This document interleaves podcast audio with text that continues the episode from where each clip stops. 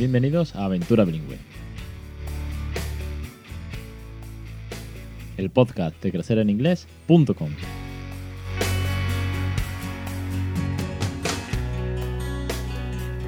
Capítulo 129, el 6 de diciembre de 2018. Muy buenas, mi nombre es Alex Perdel y esto es Aventura Bilingüe. Ya sabéis, el podcast sobre bilingüismo para aquellos que no somos precisamente bilingües. Madre mía, llega ya diciembre. ¿Cómo vuela? Hemos volado el año y ya estamos preparando contenidos para el año que viene. Antes que nada, bienvenidos a todos los nuevos. Muchísimas gracias a todos los oyentes, suscriptores sobre todo, por apoyar esta loca aventura con vuestra suscripción a los cursos para aprender a criar bilingüe en casa. Ya sabéis que estamos ahora con el curso de ciencias, que tenéis cursos con rutinas para el baño, rutinas para dormir, con juegos infantiles, eh, para resolver las dudas, los bulos del bilingüismo, corregir los errores de esta, eh, de esta forma de crianza bilingüe, de, para jugar en el parque. Bueno, ahí tenéis más de, eh, más de 80, 90 vídeos eh, para crear este, este ambiente bilingüe en casa, además con listados de vocabulario, consultorías conmigo por Skype para lo que necesitéis. Madre mía, muchísimas cosas, muchas más cosas en el blog, muchas más cosas en el podcast, esto es una locura. Bueno, vamos al tema, que si no me enrollo no me gusta hacer introducciones muy largas, pero algunas veces tengo muchas cositas que contaros. Hoy vamos a hablar de actividades navideñas en inglés con niños. ¿Por qué? Pues porque estamos en diciembre, estamos en época de Adviento y eh, la Navidad es un momento perfecto para eh, realizar actividades con los peques. También, entre otras cosas, porque los peques tienen más tiempo al estar de vacaciones. Igual los padres, no tanto, aunque tenemos que coordinarnos y conciliar de la manera en que se pueda. Pero al final es un buen momento, o pienso que es un buen momento para realizar actividades con los, con los peques, introducir el inglés en estas actividades, hacer actividades eh, un poco más british o, incluso tradiciones españolas, da igual, lo importante es jugar, divertirnos, aprender y crecer en inglés juntos. Entonces yo os voy a traer de una, de una manera no excesivamente larga, no quiero ser un podcast muy, muy largo con muchísimas cosas, os voy a contar eh, tres actividades o cuatro, más o menos, que las voy a dejar en las notas del programa, de cositas que podemos hacer en inglés y qué funcionalidad o qué eh, podemos practicar con cada una de ellas, ¿de acuerdo? Esto va, eh, depende de la edad del niño. Si, son muy pequeños, pues podemos eh, poner villancicos simplemente. Si son muy, muy pequeñitos, para que conozcan las canciones. Y con esto eh, os recuerdo, os dejo también enlazado en las notas del programa, que tenéis el podcast 079, el top de villancicos que se escuchan en, en, estado, perdón, en Inglaterra. Este es un podcast que hice el año pasado también por estas fechas, en diciembre del 2016, perdón, del 2017. Entonces, eh, os lo dejo enlazado para que así también podáis repescar cuáles son los villancicos que más se suelen cantar en Inglaterra. Con lo cual, para los más peques, ya tenéis ahí una actividad, cantar villancicos, ¿no? Cuando son un poquito más grandes, en mi caso, el peque con tres años, pues tengo aquí varias actividades que vamos a desarrollar en casa. Por un lado, el calendario de Adviento. Os dejo enlazado eh, algunas cositas que podéis encontrar en Amazon para complementar todo esto. Si no, también lo podéis hacer low cost preparándolo vosotros en casa. Ya sabéis que aquellos que sean más hábiles, con, habilidosos, mejor dicho, con el Art Attack casero, pues que se, se enfrasquen en estas aventuras. Yo soy poco de Art Attack, la verdad. A mí esto de las manualidades nunca se me ha dado muy bien, así que yo soy más de comprar algo y ponerlo en práctica. El calendario de Adviento es aquel que aunque ya estamos a 6 de diciembre, vas levantando cada día una pestañita nueva. Y estos calendarios, que los hay de muchísimos tipos, pues eh, vienen a representar las cosas típicas de la Navidad, ya sea los muñecos, las piruletas con, con, forma de bastón, ya sea Santa Claus, sean los elfos, sea el árbol de Navidad, sean las luces, ya sea el pesebre, si es por ejemplo un calendario de Adviento eh, cristiano, ya sea eh, la, nieve, creo que ya lo he dicho. Es decir, son. Eh, detrás de cada ventana se representa algo.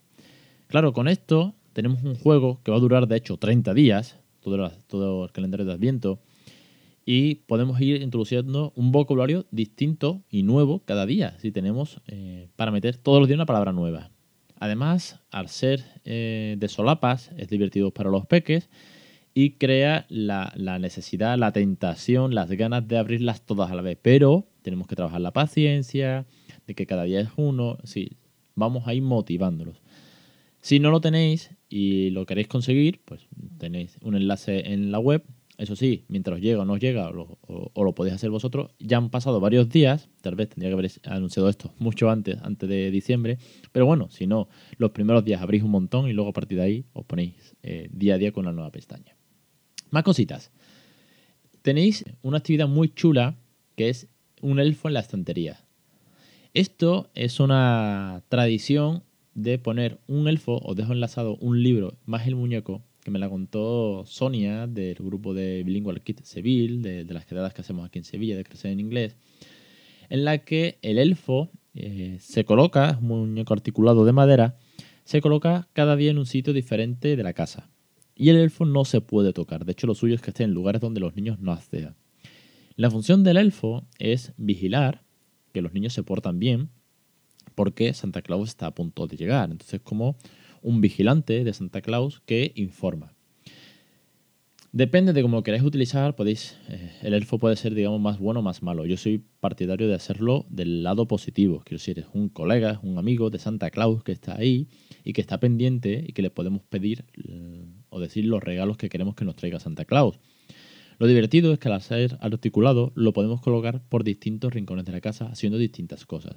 Lo puedes sentar encima de la tele, lo puedes poner cepillándose los dientes por la mañana con un cepillo, para cuando llegue al cuarto de baño el peque y vayamos al cola a cepillarnos, antes nos cepillemos los dientes, pues vea que el elfo también se está cepillando los dientes.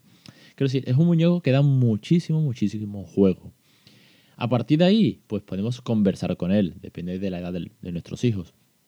Pero podemos conversar con el elfo, podemos sentarnos a leer un cuento con él si queréis, Podemos eh, introducir la parte de, que Santa Claus va a venir, crear la ilusión, contarle nuestra carta. Incluso podemos escribir la carta y dársela al elfo y que el elfo la eche en una caja de zapatos que sea el, buzón para Papá Noel. imaginación al poder, ¿eh? Pero bueno, es un recurso más que interesante, es una tradición eh, británica, esta del elfo, de Elf on the Shore, eh, y viene muy bien pues para crear ambiente navideño. Y por último, os propongo también el tema del muñeco de, jengibre.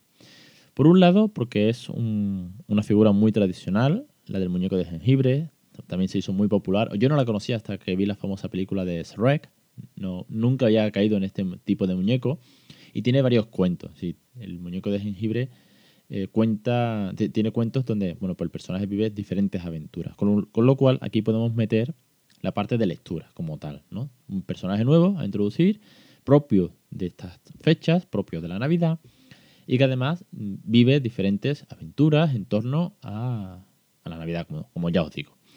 Y por segundo, por segunda, por segunda cosa que podemos hacer con el muñeco es eh, hacerlo nosotros mismos, es cocinar, hacer galletas de jengibre.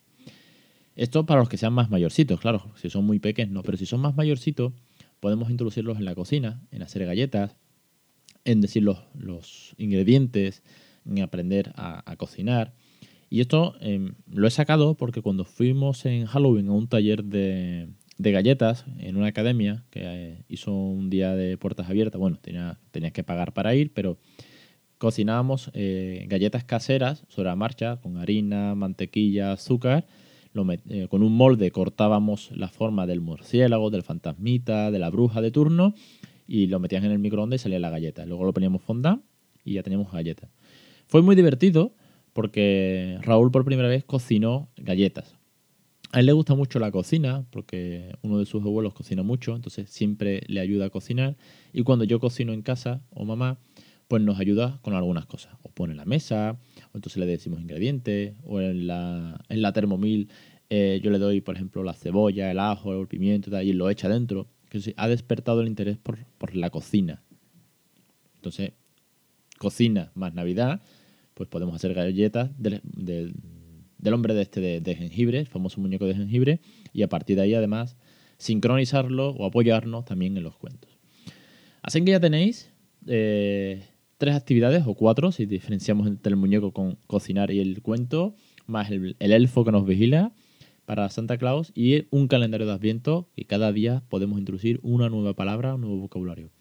Además de la quinta, por así decirlo, que son los villancicos, que os dejo enlazado en el podcast 079, un top de villancicos británicos.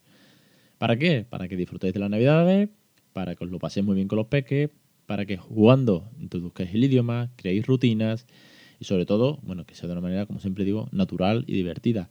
Los que estéis creando bilingüe 24/7, pues ya tenéis más recursos. Los aquellos que no estéis creando 24/7, aquellos que aún os cueste o queréis empezar, pues aquí tenéis pequeñas rutinas, pequeños juegos con los que podéis empezar. Y además, como es, como digamos que son como actividades un poco más british, pues podéis a partir de ahí empezar, que esto es una de las dudas que siempre me suele llegar. Es que no sé cómo empezar en inglés y cómo, de qué manera. Bueno, pues simplemente, por ejemplo, eh, explicándole que es que el muñeco es de Santa Claus y Santa Claus habla en inglés, pues ya podéis meter por ahí. O que el muñeco de jengibre es típico de Inglaterra, pues ya podéis eh, hacer que ese rol, ese juego, ese ratito sea solo en inglés. O por lo menos eh, los ingredientes para cocinar, o por lo menos las, las ilustraciones que aparecen detrás de cada día del calendario de Adviento. Quiero decir, es una forma de ir introduciendo poco a poco el inglés. Bueno, no me enrollo más, que hoy quiero hacer un podcast más cortito, más, más consensuado, más, más corto, porque los últimos se me han ido mucho, más de 20, casi 30 minutos con las entrevistas, con todo lo que tenía que contar, con la lista de reyes que tenéis también. Recordad que hace poco hice la lista de regalos según las edades con libros, juegos, eh, de cara a, los Reyes Magos y a Santa Claus, que podíais eh, orientaros para, tener para estas fechas, siempre de forma lúdica y jugando con el inglés, nada de aplicaciones, nada de televisión, sino de forma lúdica y muy divertida. Así que me despido por hoy.